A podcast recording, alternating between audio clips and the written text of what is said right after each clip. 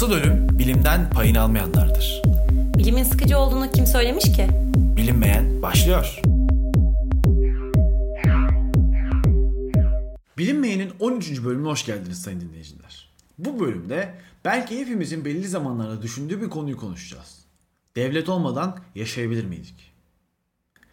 Öncelikle politikadan başlayalım. Genellikle politika, siyaset bunlar aynı anlamda e, kullanılan e, kelimeler.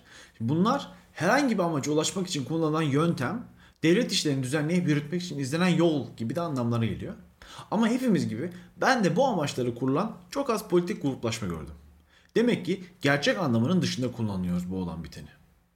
Şimdi bunun günlük hayatta da uygulanan yanı var mutlaka tabii. Şimdi birinin fikirlerini manipüle etmek için de sık sık politik davranırız.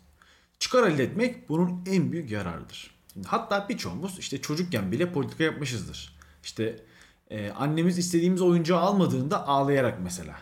Çünkü biliriz ki ağladığımızda annemiz bize dayanamayacaktır.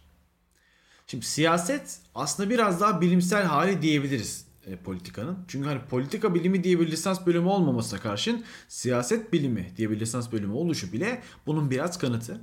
En basit haliyle siyaset devlet işlerini düzenleme ve yürütme sanatı ile ilgili özel görüş ve anlayıştır. Şimdi devletin tanımını inceleyelim biraz. Ee, devlet toprak bütünlüğüne bağlı olarak siyasal bakımdan örgütlenmiş millet veya milletler toplumunun oluşturduğu tüzel varlık. Yani şu an yaşadığımız Türkiye, Rusya, Ukrayna gibi. Tabi devlet ile ilgili alaycı benzetmeler de yok değil. Mesela Thomas Hobbes'un e, devleti e, Leviathan adlı eserinde Tevrat'ta bahsedilen Leviathan canavarına benzetmişti. Max Weber ise devletin meşru şiddet kullanma aracı olduğunu söylüyor. Bir devleti bir araya getiren farklı unsurlar da mevcut.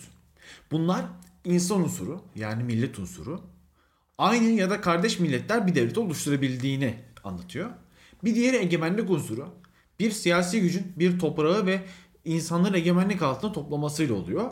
Sonuncusu da ülke unsuru. Yani doğal kara parçaları ile sınırlandırılmış ülkeler. Mesela Avustralya gibi. Aslında yavaş yavaş istediğim yere doğru geliyoruz.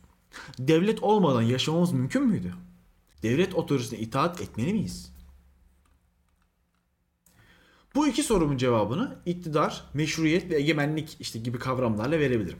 Şimdi bir iktidarın meşruiyeti halk ile karşılıklı bir rıza göstergesi aslında. Şimdi sen bizi yönet ama haddinde aşma gibi bir anlaşma, sözlü anlaşma. Egemenlik ise işi biraz sertleştiriyor. Egemenlik aslında hakimiyettir. Ülkeye, insanlara, mala, mülke her şeye hakim olmaktan gelir egemenlik. Bu yüzdendir ki Kemal Atatürk meclisin arkasında tüm milletvekillerin göreceği şekilde egemenlik kayıtsız şartsız milletindir yazdırmıştır. Gün geçtikçe dünyanın toplumsal hareket etmekten bireyselliğe doğru kaydığını elbet gözlemliyoruz. Bu tabii ki de devlet de dahil herhangi bir otoriteye bağlılığı azaltan bir etken oluyor diye düşünüyorum. İnsanlık yürüyüşü hep özgür bir yürüyüş oldu. Fakat bir bireyin tek başına bir takım hareketleri yapamayacağı zamanlardan da geçti insanlık. Fakat eğer bir gün bireyler bu savaşı kazanacaksa en uygun zaman şu an diyebiliriz. 5000 yıllık bu tüzel kişilik yani devlet artık belki de en az ihtiyaç duyduğumuz şeyler arasında. Hemen aklınıza gelmesin ki olası bir ulusal ya da uluslararası sorunda bizleri kim koruyacak sorusu mesela. Eğer halkını düşünmeyen, başka hesapları olan hükümetler veya devletler ortadan kalktığında bizleri tehlikeye atacak birçok uluslararası sorun da kendiliğinden ortadan kalkacak zaten. Bugüne kadar birçok düşünür bu konu üzerine yazdı çizdi. Platon'un, Aristo'nun hayalini kurduğu yaşam artık mümkün. Ne bekliyoruz?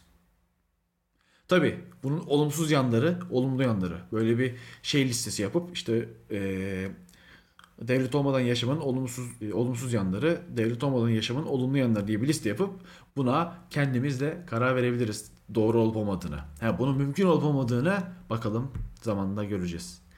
Beni dinlediğiniz için çok teşekkür ederim. Bir sonraki bölümde görüşmek üzere.